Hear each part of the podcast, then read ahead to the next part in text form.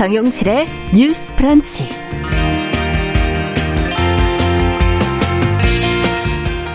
안녕하십니까 정용실입니다. 어제 국회 본회의에서 스토킹 처벌법이 통과가 됐습니다.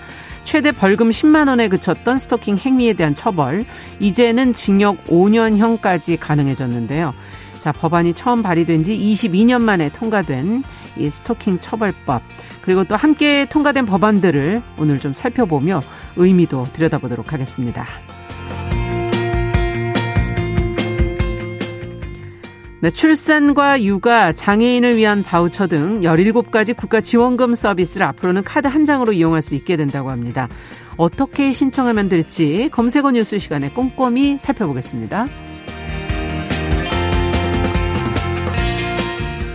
네, 목요일쯤 되면 몸과 마음이 많이 지치죠. 가장 힘든 요일 같기도 하네요. 이럴 때 단정한 문장 한 줄이 위로가 되기도 하는데요. 아름다운 시선과 시적인 문체로 마음을 어루만져주는 산문집 한 권, 동네 책방에서 함께 읽어보도록 하겠습니다. 3월 25일 목요일 정용실의 뉴스 브런치 문을 열겠습니다.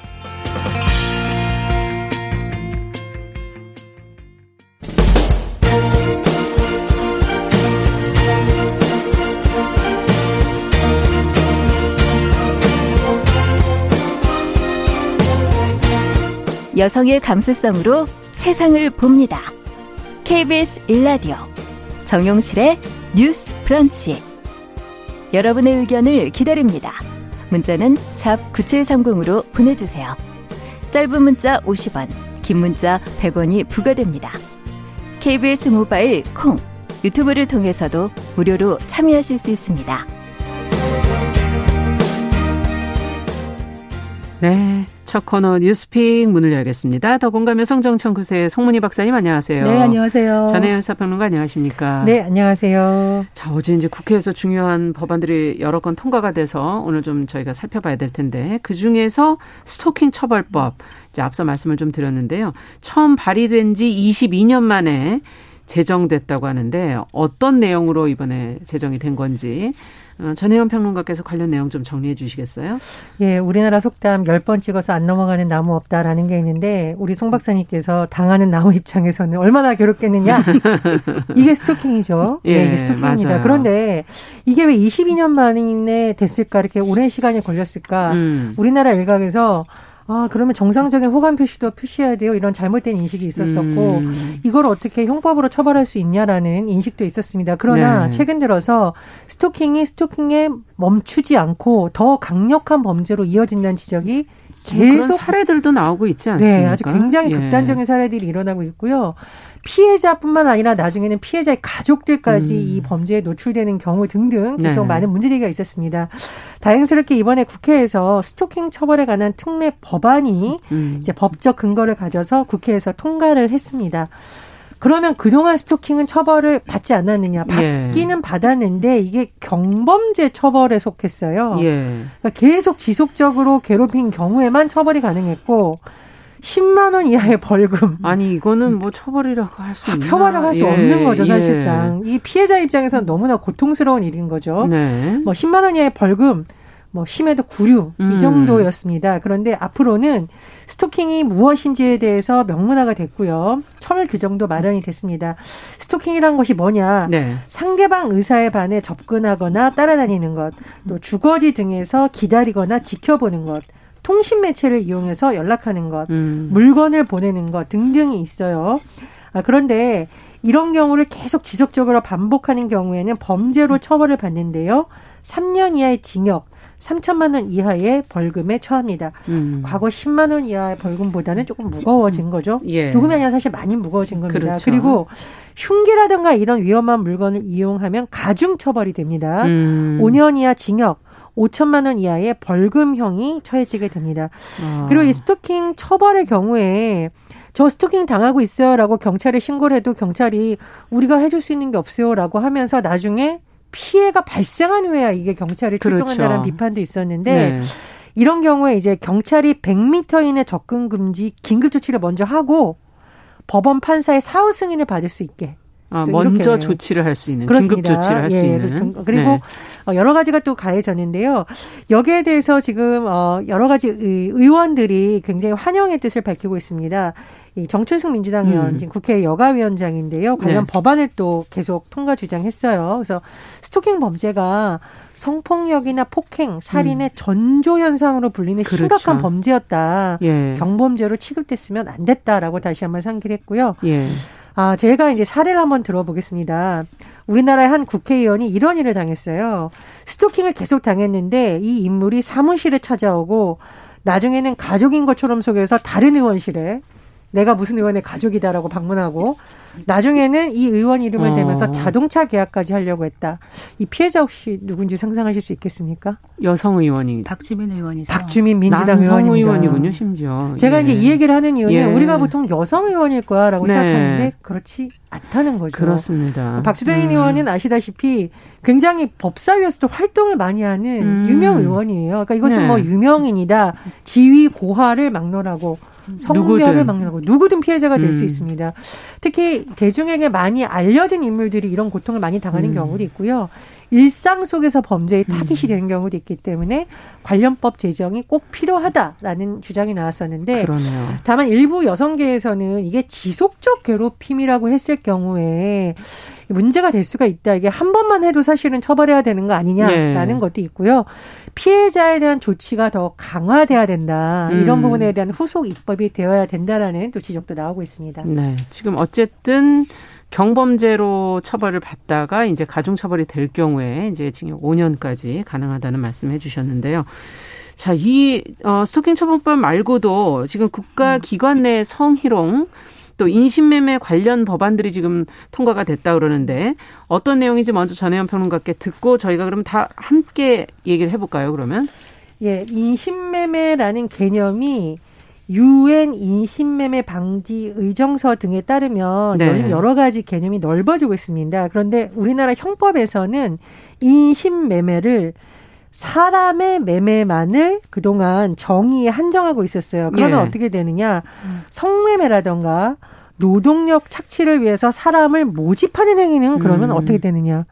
이런 과정에 음. 운송을 담당한다면, 은닉을 담당한다면 등등이 되는데 이 모든 행위가 이제 인신매매로 규정이 됩니다. 그와 관련된 행위를 하더라도 그렇죠. 예전에는 예. 이제 인신매매가 아니고 모르고 뭐 배달만 했어요. 뭐 이런 예, 경우에는 빠져나갈 수가 있었던 빠져나갈 사각지대가 네, 있었던 네. 거죠. 그래서 폭넓게 음. 요번에 된 거고요. 또 하나 최근에 굉장히 논란이 됐던 부분인데 공직사회에서의 성범죄가 예. 문제가 된다. 왜냐하면 공직사회의 기관장 인사권을 예. 가진 사람이 가해자인 경우에 내부에서 이것이 제대로 처벌이 되느냐. 그리고 신고자가 마음 놓고 할 수 있느냐 등등의 문제가 제기가 됐습니다. 그래서 이번에 양성평등 기본법 예. 개정안이 어, 국회에서 의결이 되는데요. 성희롱 방지 조치의 실효성을 음. 높여야 된다는 차원에서 어, 여성 장관이 국가기관을 상대로 성희롱 방지 조치 점검 결과에 대해서 언론에 공표해야 되는 거고요. 음. 또 만약에 이런 사건이 발생했을 경우에는 여성가족부 장관에게 통보를 해야 됩니다. 네. 그러니까 예전에는 그 기관 안에서 하다 보니까 사실 기관에 안에서. 있는 최고 책임자다. 그러면 이게 묻히거나 그렇죠. 은폐될 가능성이 있었잖아요. 예. 그렇지 않도록 조금의 뭐 방지책을 마련했다. 또 그렇게 음. 평가할 수 있습니다. 네, 어떤 조직에서의 그 어, 여성 뭐 성문화 센터 같은 역할을 여가부가 이제 그 어, 정부 안에서 하게 될 것이다 이런 얘기인 것 같은데요. 자, 지금까지 나온 그 법 개정 내용들 보시면서 어떻게 평가들을 하시고 어떻게 생각들 하고 계신지 얘기를 좀 들어보죠. 그 스토킹이 범죄인이 아니냐부터 해가지고 사실 22년 동안 걸린 것이 이유가 많습니다. 네. 아, 뭐, 남자, 여자 할 것 없이 좋아하는 사람 내가 쫓아다니는 음. 이 구애인데 이게 뭐가 범죄가 되느냐라는 인식부터 시작해서 아. 이걸 범죄로 규정하기까지 많은 난관이 있었다. 네. 그래서 22년 만에 이제 이게 기존에는 쓰레기 무단 투기한 거와 똑같은 처벌을 받았는데 예. 이것이 심각한 범죄라는 거를 한번 인식하게 되는 계기는 될 것 같다. 그런데 문제는 이 법이 너무 허점이 좀 많다고 저는 느껴집니다. 허점이 예, 있다. 물론 뭐 첫술에 배부를 수는 없다. 예. 이제 첫 발을 뗀 것이기 때문에 그렇지만 이 스토킹 범죄로 처벌을 하기 위해서는요, 이 요건을 갖춰야 됩니다. 네. 근데 이 요건을 넘어가기가 실제로는 좀 많이 어려울 수도 있겠다라는 어떤 생각이. 요건들이 있나요? 그러니까 일, 처음에는 상대방의 의사에 반하여입니다. 예. 모든 범죄가 다 상대방의 의사에 반하에 일어나는 그렇죠. 것이죠. 네. 두 번째는 정당한 사유 없이 정당한 이유라는 거를 누가 입증을 합니까? 상대방이 내가 좋아서 그랬어요라는 어. 게 정당한 이유가 될까요? 안 될까요? 음. 세 번째는 약간 애매하네요. 예, 불안감 또는 공포심을 일으키는 스토킹 행위라고 얘기했는데 음. 이 스토킹을 당해본 사람들은 알겠습니다만 이 스토킹 행위 자체가 공포심을, 공포심을, 일으킵니다. 그렇죠. 그래서 이것도 그렇고요. 지속적 또는 반복적으로 행해진다고 했을 때 이 지속적 반복적이라는 게 과연 어느 정도의 음. 지속성과 반복성을 얘기를 하는 얘기하는 것인가. 건가. 전반적으로 이 규정을 넘어가기가 좀 많이 힘들 수도 있다. 음. 또한 이 스토킹 범죄가 사실은 이게 피해자의 어떤 일상과 삶을 파괴하는 아주 심각한 음. 범죄입니다. 실제로는 이 스토킹 피해를 당하는 사람들이 이런 말까지 해요. 이거 내가 죽어야 끝나는 건가. 음. 이렇게까지 생각할 만큼 엄청난 스트레스를 주고 그 가족들에게까지 영향을 그렇죠. 미치는데요. 실제로 이거 100m 뭐 이내 접근 금지 긴급 응급 조치가 있습니다. 이 100m요 순간으로 뛰어가서 할 수 있어요. 실제로 스토킹으로 희생당한 어, 분이 있는데 이 도망을 다녔음에도 불구하고 이제 이렇게 한 경우가 있었기 음. 때문에 이게 실효성이 많지는 않다. 음. 그리고 이런 긴급 응급 조치를 했을 때 이거에 또 에, 반항을 할 수가 있잖아요. 위반할 수가 있, 습니다 네. 그러면 어떻게 할 수 있나요? 예. 처벌이 과태료에 그칩니다. 어, 위반을 했을 예. 때. 이 네. 긴급 응급 조치에 대해서 어, 불응을 했을 때는 그냥 과태료만 할 수 있기 때문에 이 스토킹이 강력 범죄의 전조 현상인데 음. 이 초기에 이거를 제대로 대응하지 못한다면은 또 다른 보복이나 음. 폭행이나 심지어 살인까지 이루어질 수 있기 때문에 조금 아, 실효성이 떨어지는 게 아닌가 싶고 가장 음. 맹점이 뭐냐면 반의사 불벌죄라는 겁니다. 반의사 불벌죄. 예, 반의사 불벌죄라는 게 뭐냐? 이 피해자의 의사 에 반해가지고 처벌을 할 수가 없는 겁니다. 음. 그렇다면은 이 과정에서 만약에 공소가 제기됐더라도 가해자 측에서 계속적으로 합의를 요구하면서 계속적으로 접촉을 할 수도 있고요. 네. 법원에서도 피해, 피고인이나 음, 방어권을 보장한다는 측면에서 자꾸 허용해 줄 수가 있기 때문에 이렇다면은 실제적으로 피해자를 보호할 수 있는 게 많이 부족하지 않겠나 싶고 음. 또 피, 스토킹 피해자가요 실제로 많은 그 어려움을 겪기 때문에 이사를 가거나 직장을 그렇죠. 옮기거나 이러는 경우도 있어서 삶이 파괴가 예, 되는 거죠. 생계에 예. 문제가 생길 수도 있는데 예. 이 피해자의 일상 회복을 위한 지원 제도가 빠져 있다. 음. 그리고 피해자 보호 명령 제도가 빠져 있다. 음. 그래서 기본적으로 피해자 보호의 부분이 많이 빠져 있는 것은 음. 맹점으로 보여집니다. 처벌 위주로 지금 되어 있다. 처벌도 많이 네. 어렵다는 거죠, 실제로 가기까지가. 네, 그렇군요. 네. 어쨌든 범죄 예방 차원에서는 상당히 중요한 법이 다라는 얘기도 해주셨는데요. 어떻게 보십니까? 일단 법적 근거가 아예 없으면 처벌을 할 수가 없잖아요. 음. 범죄 요건 성립이 안 되는데 어떻게 처벌하겠습니까? 그렇죠. 그래서 그런 것을 명문화하고 또 거기에 대해서 어떤 형을 구체적으로 명시를 해줘서 과거처럼 너무 가볍게 처벌하려는 노력을 한것그 음. 부분은 이제 뭐 긍정 평가합니다. 그러나 박사님께서 말씀해 주셨듯이 제가 한국 여성의 전화에서 논평을 보면 네. 아, 좀 굉장히 신랄하게 비판을 하고 있어요. 예. 그 피해자 긴급 보호 조치 라든가 음. 반의사 불벌죄 이런 것이 기존에 가지고 있던 법들의 맹점을 그대로 가지고 있는 것이 음. 아니냐. 그래서 좀 더 후속 입법이 돼야 된다는 지적이 나오고 음. 있고요. 제가 이제 스토킹 관련해서 좀 사례를 찾아봤는데 최근에 모 연예인이 계속 이 연예인을 쫓아다니고 공연장에 나타나서 난동을 부리고 어, 수백 건의 악성 네. 댓글을 달고 이런 사람이 처벌을 받는데 이 사람도 사실 스토킹 법 제정 전에 처벌을 받은 거기 때문에 음. 뭐 업무 방해라든가 이런 혐의로 처벌을 받았어요. 네. 징역형이 나왔습니다만. 예. 그래서 이런 부분에 대해서 좀 우리 사회 전체가 이건 범죄다라는 인식이 좀 확산되는 기반은 마련됐다는 점. 그렇죠. 그래서 많은 사람들이 이 내용을 좀 공유를 했으면 좋겠습니다. 그리고 우리가 이 뭐 박주민 의원도 수뇌부 같은 낭만적 행위가 절대 아니다. 스토킹 그렇게 그렇죠. 말했는데요. 네.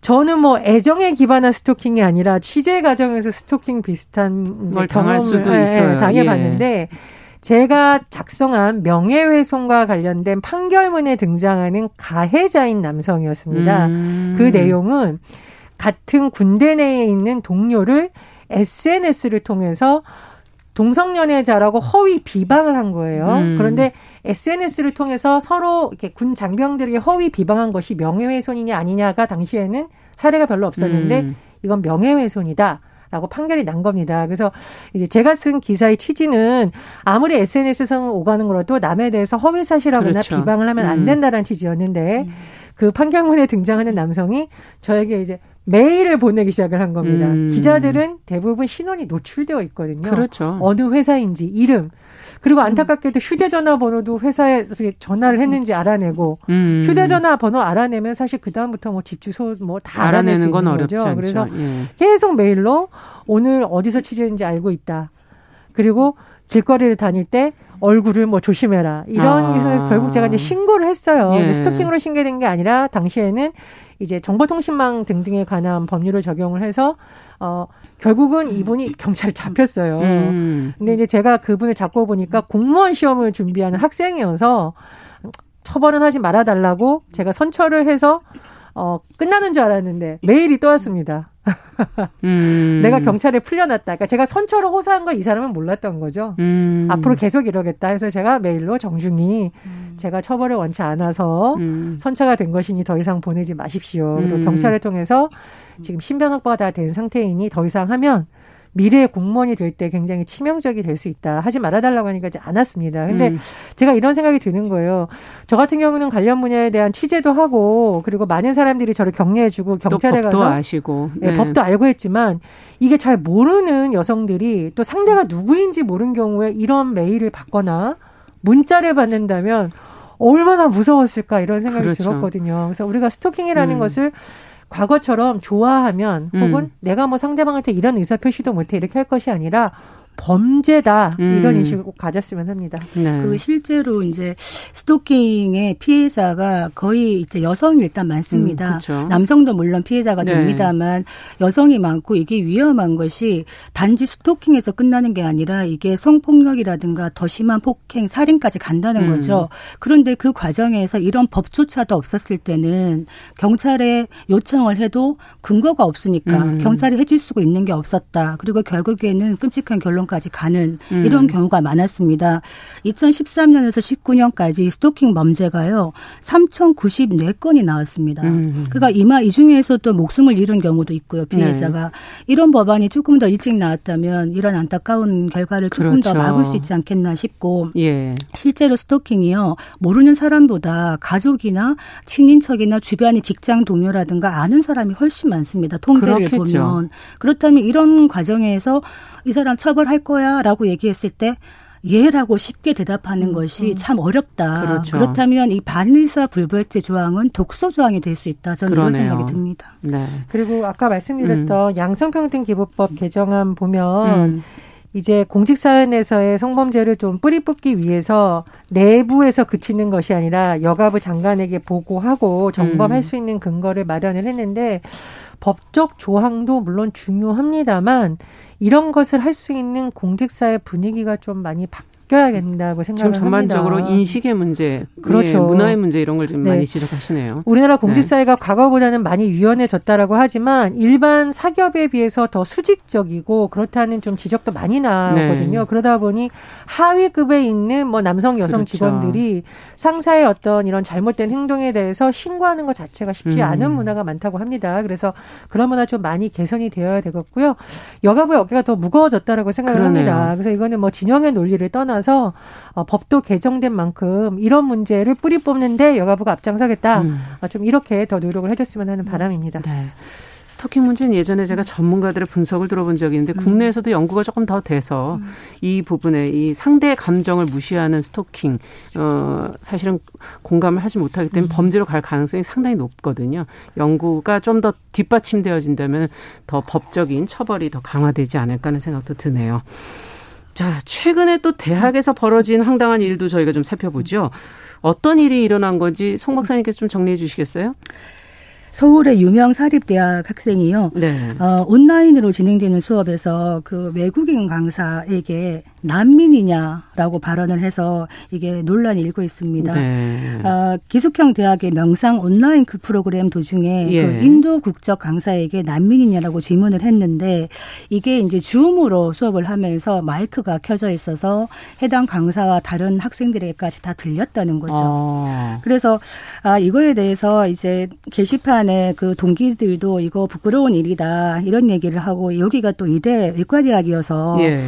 타인의 생명에 영향을 줄 수 있는데 책임감과 전문 지식이 필요한데 이런 사람들이 우리가 인종차별적인 말을 하면 되겠냐 음. 이런 것도 올라오고 있어서 이 해당 그, 그 A 씨는 죄송하다, 반성하다라고 사과문을 올렸는데 어떻게 반성문을 올렸냐면 수업을 야외에서 다른 친구들하고 듣고 있었는데 내가 한 게 아니라 다른 친구가 했다 이런 얘기를 그래도 사과해야 되는 거 그리고 아닌가요? 그 다른 친구의 예. 말을 막지 못한 걸 반성하고 있다. 이렇게 이제 사과문을 올렸고요. 여기에 대해서 이 강사가 참 성숙한 답변을 했습니다. 이런 실수를 반복하지 말고 성장하길 바란다라고 해당 아. 강사는 답변을 한 상태입니다. 네. 자, 어, 뭐 다른 일도 더 있었나요? 또 하나는 이제 음. 그뭐 대학교 온라인 화상 수업을 또 하고 있는데 이 대학교 온라인 수업은요 아시다시피 고 학생들만 들어올 수 있습니다. 그렇죠. 그런데 한 40명 정도 듣는 수업인데 이 다른 외부인이 온라인에 접속을 해가지고요 갑자기 나타나서 욕설을 하고 음란 사진을 공유해가지고 이런 일이 발생을 했습니다. 근데 여기에 대해서 강의를 담당하던 교수가 이거 법적으로 제재를 하겠다 이렇게 했더니 나는 촉법 소년이라 법적 대응이 안 통한다 이렇게 또 댓글을 올렸습니다. 네. 그래서 촉법 소년이 뭐냐면 한 만 10세에서 14세 정도 되는 나이인데 형벌을 받을 범죄는 저질렀지만은 형사 책임 능력이 없어서 처벌하지 않는 거예요. 네네. 그런데 대신에 이제 뭐 사회 봉사라든가 소년원 갈 수 있습니다. 음. 근데 이런 댓글에 대해서 지금 감론을박이 일어나고 있는 것이 이 수업을 테러 당한 교수가 이제 나- 여성 혐오에 대한 어떤 논문을 적었는데 아. 거기에 대해서 지금 많은 논란이 지금 일어나고 있는 상황에서 이런 일이 벌어진 거거든요. 예. 근데 여기에 대해서 또 그 학내의 커뮤니티에서 일부 학생들은 또 이 교수를 해임해라라고 또 주장을 하고 있고 아, 복잡- 한편에서는 네. 이 사건의 피해자인 교수를 비난하면 안 된다. 그렇죠. 또 이렇게 서로 맞서고 있는 이런 상황입니다. 네. 지금 이 두 가지 사건을 관통하는 게 뭘까? 편견과 혐오가 아닐까? 저희가 지금 계속 방송에서 많이 지금 최근에 언급하고 있는 단어가 혐오라는 단어가 아닐까 싶은데요. 어, 대학이라는 공간은 사실 어, 지성인이 모여서 공부를 하는 곳이다. 저희는 그렇게 생각을 하고 있는데 이런 일이 여기서 왜 벌어지는지 어, 분노를 표출하는 방식은 과연 이렇게 해야 하는 것인가 하는 여러 가지 생각이 들고요. 고민해 볼 거리들을 던져주네요. 두 분께서 한 말씀씩 좀 전해주신다면요. 먼저 혐오 편견과 별개로 지금 학교에서 수업권 침해는 불법행위다라고 밝혔습니다. 그래서 네. 법적 대응을 지금 준비 중이라고 했으니까 그런 점에서 먼저 주의하겠고 두 번째로 여성 혐오든 남성 혐오든 혐오는 나쁜 거예요. 그렇죠. 그러니까 여성 혐오를 비판해 그럼 남성 혐오를 누가 더 잘하나 이런 식으로 서로를 공격해서는 문제가 풀리지가 않거든요. 네. 지금 그런 식의 현상이 유튜브에서 뭐 벌어지거나 음. 되고 있는데 여성 혐오든 남성 혐오든 특정 집단에 대한 그렇죠. 혐오를 부추기는 건 좋지 않습니다. 음. 서로 이런 걸 어떻게 해결해야 되느냐라는 비판적인 음. 어, 토론을 했다면 어떨 건지도 생각이 듭니다. 그리고 네. 제가 대학생분들한테 쭉 당부하고 싶은 것이 있는데 네.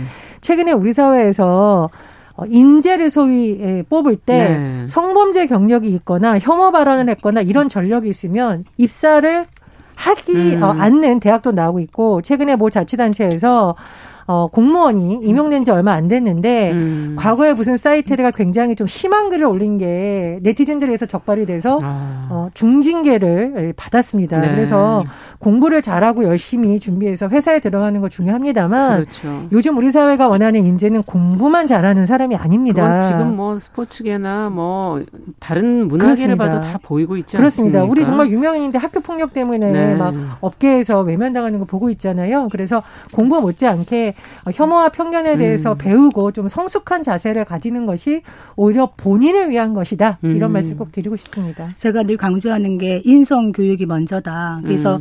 우리가 학생들에게 너무 학업 위주로 가는 것보다 인간에 대한 예의를 먼저 가르쳐야 된다. 사실 우리가 난민 얘기합니다만 음. 이게 남의 일이 아닐 수가 있거든요. 그렇죠. 그리고 저는 이제 이게 이 학생만의 문제가 아니라 어떤 언론 보도의 영향도 있었다고 네. 봅니다. 난민에 대한 낯설에 대한 어떤 그 혐오와 가짜 음. 뉴스 그리고 난민에 대해서 뭔가 부정적인 어떤 시각을 자꾸 표출하는 이런 언론 보도들도 이런 국민들의 인식에 조금 영향을 미치지 않겠냐 하는 생각이 드는데요. 음. 실제로 대한민국에 있는 난민 수가 많지 않습니다. 그렇죠. 1%도 안 됩니다. 그건 뭐냐면 한국이 난민법을 아시아 최초로 제정한 게 2011년인데 네. 외국인들이 볼 때는 아우 한국이 굉장히 인권국이야 해서 음. 예멘 난민도 마찬가지고 한국으로 뭔가를 기대하고 옵니다. 음. 그런데 한국에 왔을 때 막상 갈 곳이 없거든요. 실제로 법은 있지만 실효성이 없는 법이다. 그래서 한국에서 난민으로 인정받는 거는 바늘구멍 음. 통과하기고요. 이분들이 또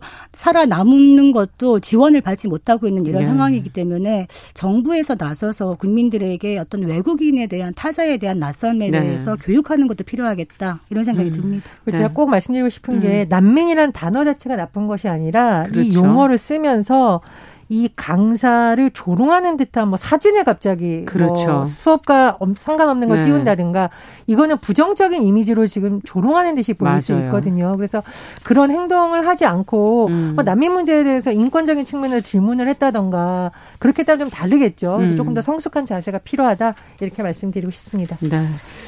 자, 지금 이제 속보 들어온 거 끝으로 말씀을 드리죠. 건조 경보 관련 속보입니다. 강원 동해시, 삼척시, 속초시, 고성군, 양양군, 강릉시 에 어, 지금 건조 경보가 발효됐습니다. 입산 통제 등산로 폐쇄 여부 확인하시고 산불 위험이 높은 지역은 어, 좀 자제해 주시고 가지 않아 주셨으면 좋겠습니다.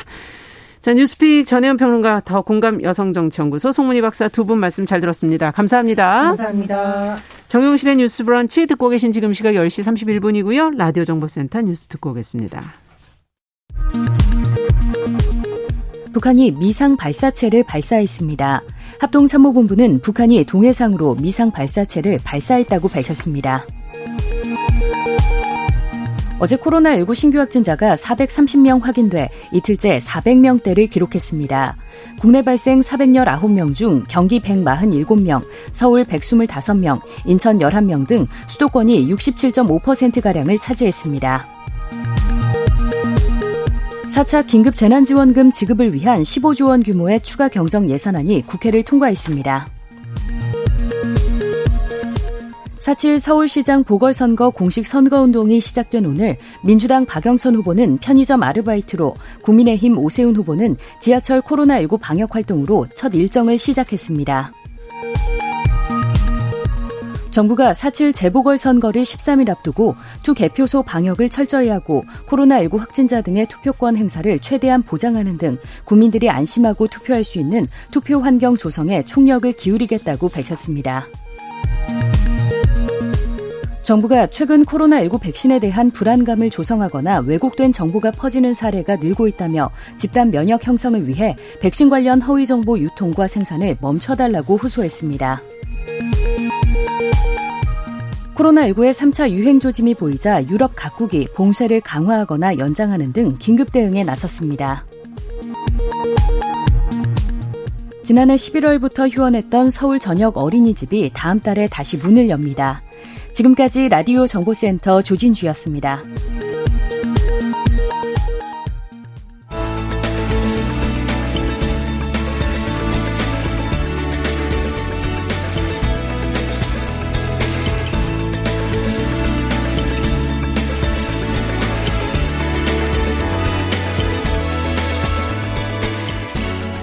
세상을 보는 따뜻한 시선. KBS 일라디오 정용실의 뉴스 브런치. 매일 아침 10시 5분 여러분과 함께합니다. 네, 정유실의 뉴스 브런치 듣고 계신 지금 시각 10시 33분, 34분 향해 가고 있습니다. 자, 유튜브를 통해서 일라디오 함께하고 계시는 분들에게 안내 말씀 하나 드리겠습니다. 화면에 지금 오른쪽 상단에 배너가 보이실 텐데요. 오늘 하루 행정안전부와 함께하고 있는 어린이 교통사고 예방 캠페인입니다. 오늘 3월 25일이 민식이법이 시행이 된 지 꼭 1년이 되는 날인데요. 이를 계기로 해서 어린이 보호구역 교통안전수칙 다시 한번 알려드리죠. 1, 2, 3, 4 이 숫자만 기억하시면 되더라고요. 1은 일단 멈춤, 2는 이쪽 저쪽 살펴보고 3은 3초 동안 멈춰서서 어린이도 운전자도 잠시 주변을 둘러보며 4. 사고를 예방하자는 그런 얘기입니다. 자, 이렇게 방어, 보행, 배려, 운전의 습관을 잘 들이신다면 어린이 교통사고 크게 줄이실 수 있을 겁니다. 자, 이제 인터넷 검색어를 통해서 네티즌들의 관심을 모은 이슈 살펴보죠. 검색어 뉴스. 오늘도 시선 뉴스의 박진아 기자 자리해 주셨습니다. 어서 오십시오. 네, 안녕하세요. 자, 이번 주에는 어떤 키워드가 많이 검색이 됐나요? 네, 이번 주도 다양한 이슈들이 음. 있었는데요. 그중 오늘은 제가 생활과 관련된 그런 정보들을 좀 알려드리려고 합니다. 네. 첫 번째 키워드는 국민 행복 카드입니다. 네. 네, 정부가 국민 행복 카드 그리고 아이 행복 카드 이렇게 나뉘어져 음. 나뉘어져 있던 두 가지의 국가 사회 서비스 이용권을 일원화하기로 그러니까 하나로 합치기로 했습니다. 아, 그러니까 지금까지는 임신을 해서 출산을 했을 때는 국민 행복 카드를 발급받아서 국민 건강보험에서 지원하는 진료비 바우처를 사용했고요. 네네. 또 이렇게 하다가 아이가 크면은 아이 행복 카드를 새로 발급받아서 아. 보육료나 유아 학비 바우처를 사용해야 했었습니다. 그러니까 좀 번거로움이 그러네. 있었던 새로 거죠. 카드를 어쨌든 하나 더 만들어야 되는 거네요. 네, 그런 번거로움이 네. 있었던 건데 그래서 앞으로는 한 번에 이 국민 행복 카드 발급만으로 17종의 17종의 바우처 사업에 계속 사용할 수 있게 되는 겁니다. 17종이나 되나요? 네. 예. 17개가 좀 많을 수 있지만 요거는 좀 알고 계시는 네, 게 좋을 것 짚어주세요, 같아서 좀. 제가 말씀을 드릴게요. 우선 건강보험 임신 출산 진료비 지원, 음. 지역사회 서비스 투자, 산모 신생아 건강관리 지원, 또 가사간병 방문 지원, 장애인 활동 지원, 발달 재활 서비스, 언어 발달 지원, 발달 장애인 부모 상담, 발달 장애인 주간 활동 서비스, 청소년 발달 장애 학생 방과 후 활동 서비스, 청소년 산모 임신 출산 의료비 지원, 또 저소득층 기저귀와 조제 분유 지원, 에너지 바우처 아이돌 봄 지원, 여성 청소년 보건 위생 물품 지원, 유아 학비 지원, 보육료 지원 이렇게 좀 있습니다. 아. 그래서 좀 많을 수 야, 있지만 놓치실까 봐 걱정되는데. 맞습니다. 그래서 좀 천천히 읽어 드렸는데 예. 그래도 기억을 좀 하셔야겠습니다. 맞아요. 해당되시는 걸 잘 지금 챙기셔야 될 텐데 17가지 종류가 된다니까 네. 어, 아주 잘 챙기셔야 될 것 같아요. 자, 그러면 기존에 나는 이미 국민 행복카드 가지고 있다. 네. 그러면 어떻게 하면 되나요? 그러니까 만약에 이미 국민 행복 카드를 보유하고 있다면요. 기존에 만드신 음. 그 카드를 이용해서 17종 바우처 사업을 모두 이용하실 수 있습니다. 하지만 아이 행복 카드를 가지고 계신 분도 네. 있, 있잖아요. 그렇죠. 런 분들은 기존 카드로 보육료와 유아학비 바우처는 이용할 수 있지만 음. 이 다른 바우처를 신청하고 싶을 때는 이걸로는 사용하실 수가 없다고 아, 해요. 맞아요. 그래서 국민 행복 카드를 새로 발급받아야 하는 겁니다. 음. 그러니까 정리하면 국민 행복 카드 가지고 계신 분들은 그대로 사용하실 수 있고요. 음. 아이 행복카드라면 국민 행복카드로 이왕이면 발급을 새로 받으셔서 17종 다 이용하시는 게 되는데 이 카드가 또 아무거나 되는 건 아니고요. 카드 발급은 통합카드 사업자로 정부와 계약되어 있는 카드사 다섯 개가 있거든요. 어. 네, BC카드, 롯데카드, 삼성카드, 신한카드, KB국민카드 이 다섯 개 카드사기 때문에 그것까지 같이 체크해 주시면 될 것 같고요. 네. 만약 국민 행복카드에 관한 안내를 좀 원한다 그러면 국민 행복카드 누리집에 접속하시거나 아니면 해당 카드사에 전화하셔도 알려주시고요. 음. 또 한국사회보장정보원 그리고 보건복지부 등으로 문의하시면 해당 내용을 좀 살펴보실 수 있을 겁니다. 네. 하나로 일단 통합이 된다니까 앞으로는 좀 편리해지실 네. 텐데 그 단계까지 갈 때까지 잘 챙기셔야 될 것 같아요. 맞습니다. 자, 다음은 어떤 키워드인가요?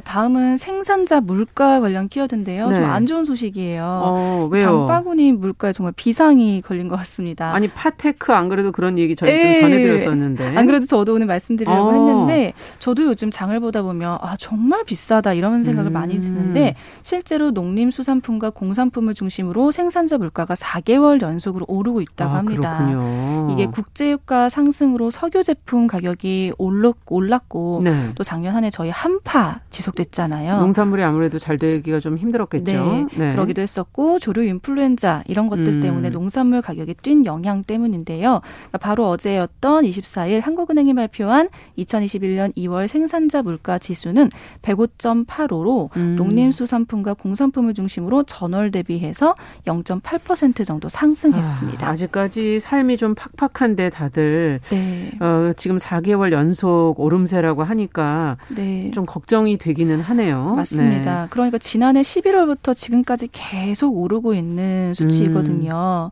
주요 품목을 좀 보면요. 네. 풋고추 같은 경우 한 달 사이에 무려 127.3%가 올랐고요. 네. 네.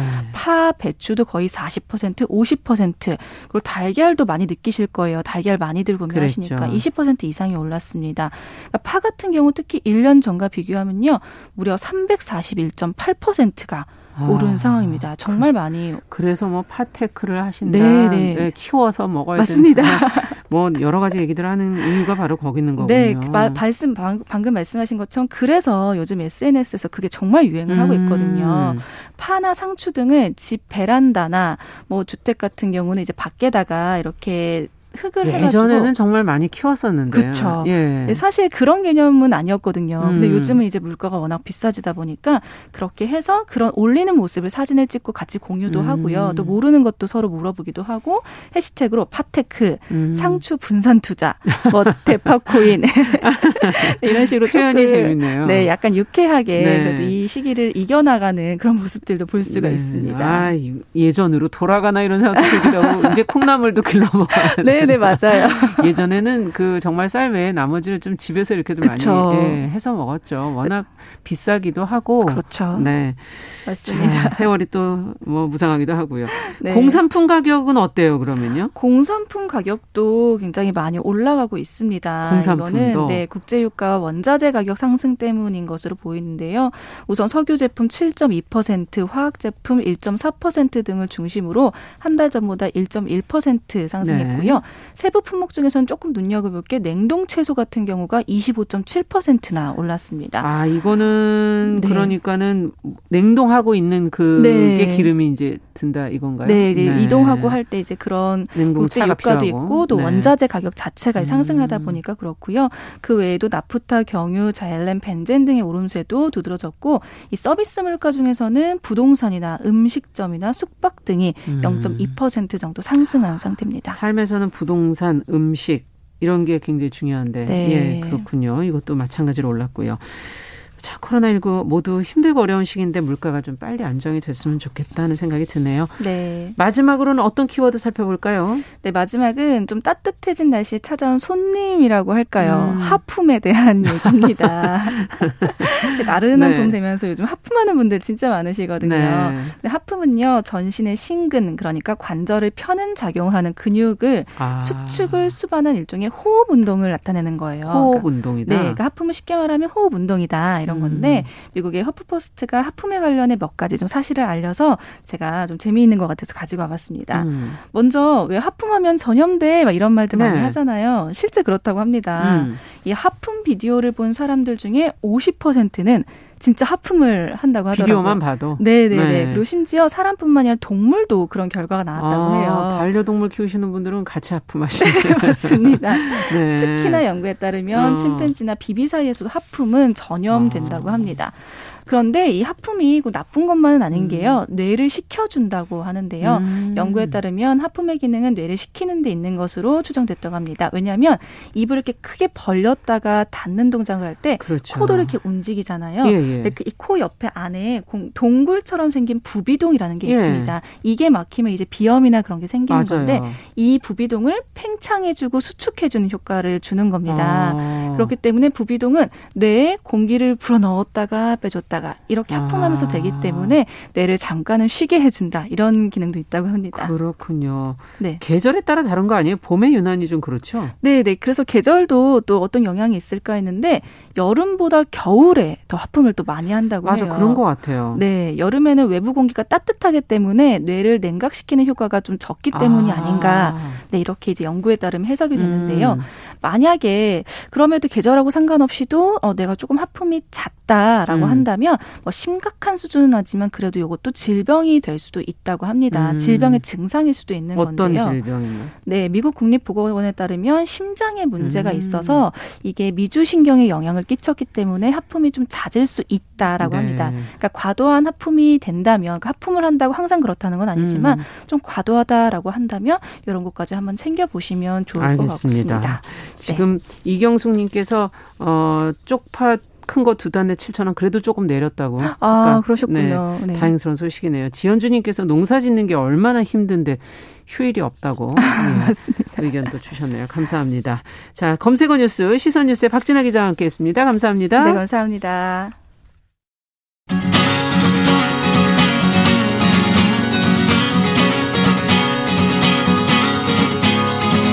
함께 가면 길이 됩니다.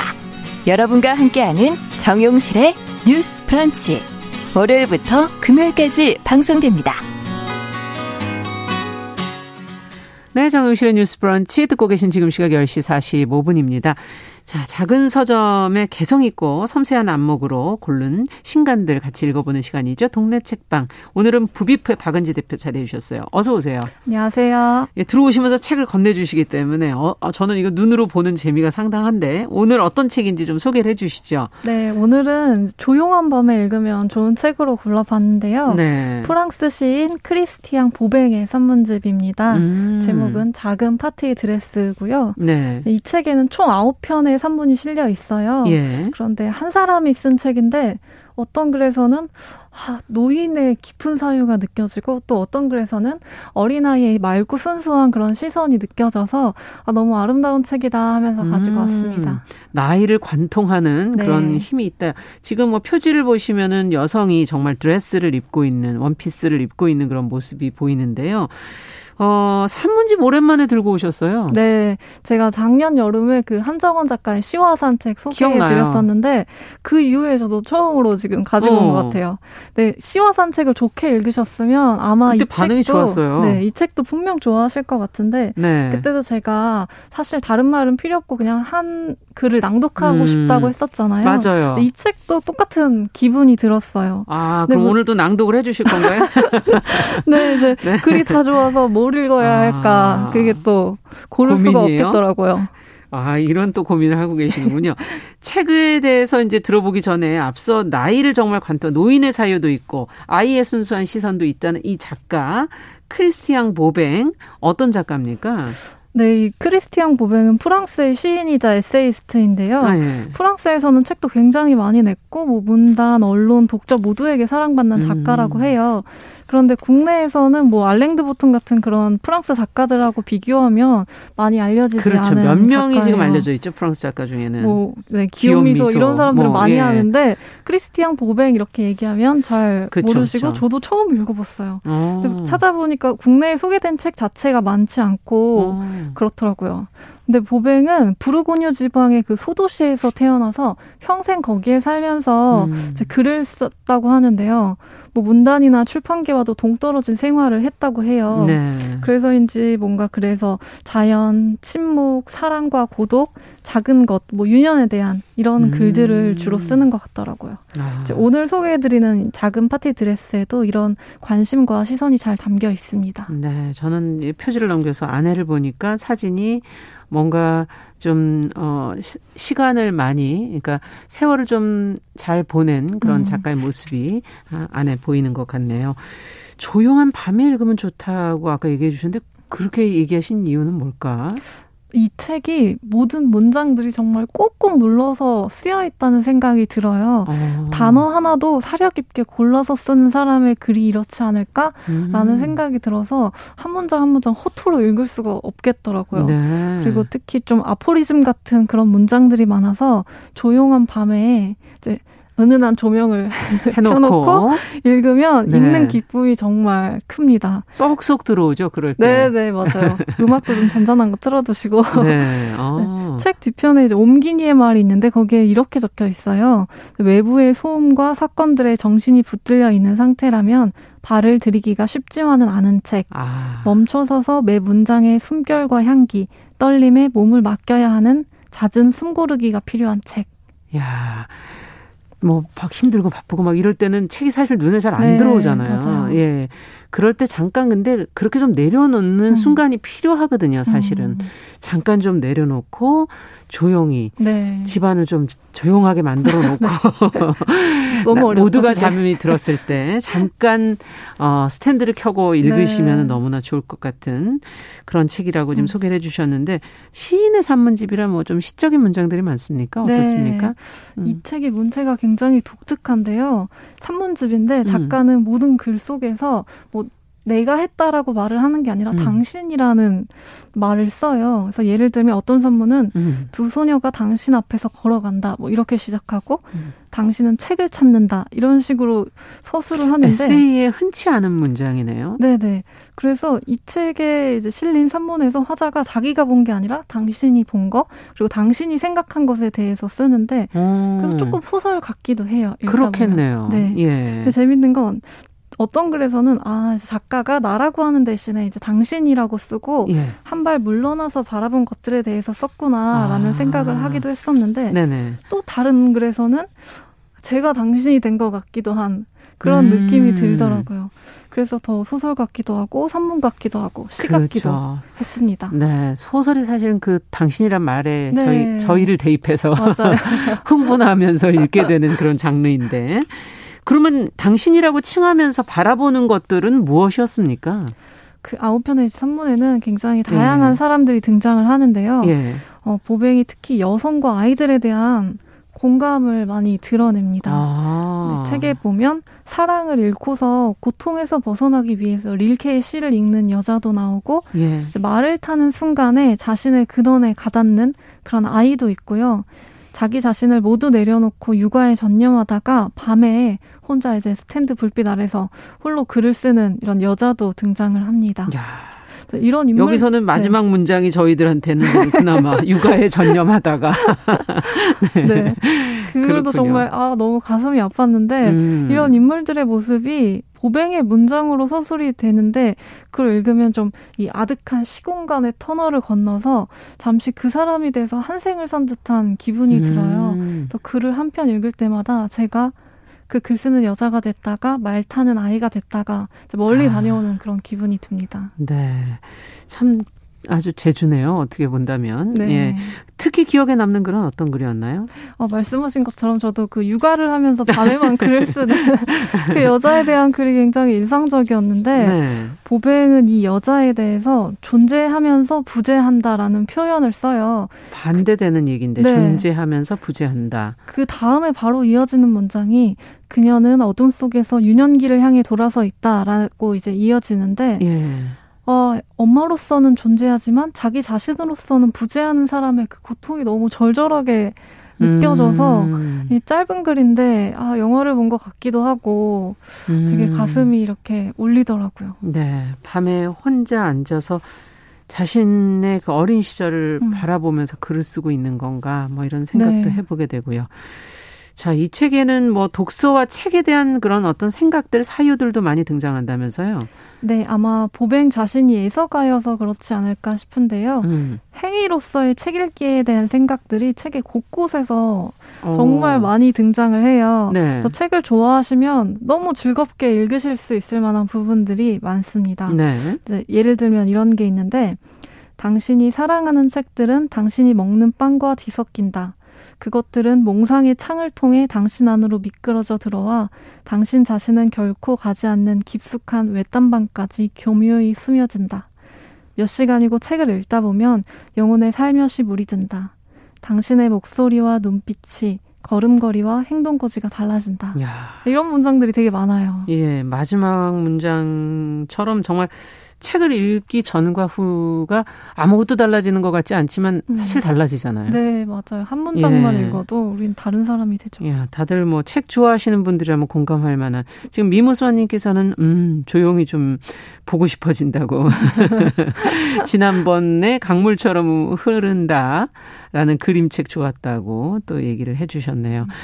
자, 책 좋아하시는 분들은 뭐 공감할 만한 그런 책이네요. 네. 음. 그래서 보뱅은 책을 사랑하면서도 이 책에서 이제 무용한 거라고 얘기를 해요. 어. 네. 그런데 이 책은 무용한 것에 대한 예찬이기도 합니다. 무엇이 정말 유용하고 무용한지 네. 한번 생각해 보게 되네요. 맞아요. 네. 보뱅이 유용하다고 말하는 것은 어, 우리가 생각할 때 무용한 거, 네, 음. 되게 정반대의 이야기를 하는데, 뭐, 사랑과 놀이, 기도, 독서 같은 것들이 무용하지만 또 얼마나 아름다운가 그러네요. 이야기들을 해요. 네. 네. 명상하는 것 같기도 해요. 그러네요. 무용한 것이 우리 삶을 어떻게 보면 더 버텨주고 있는 게 음. 아닌가 하는 생각도 드는데 책 속에 가장 어, 인상 깊었던 문장 낭독을 오늘 한번 해주셔야죠.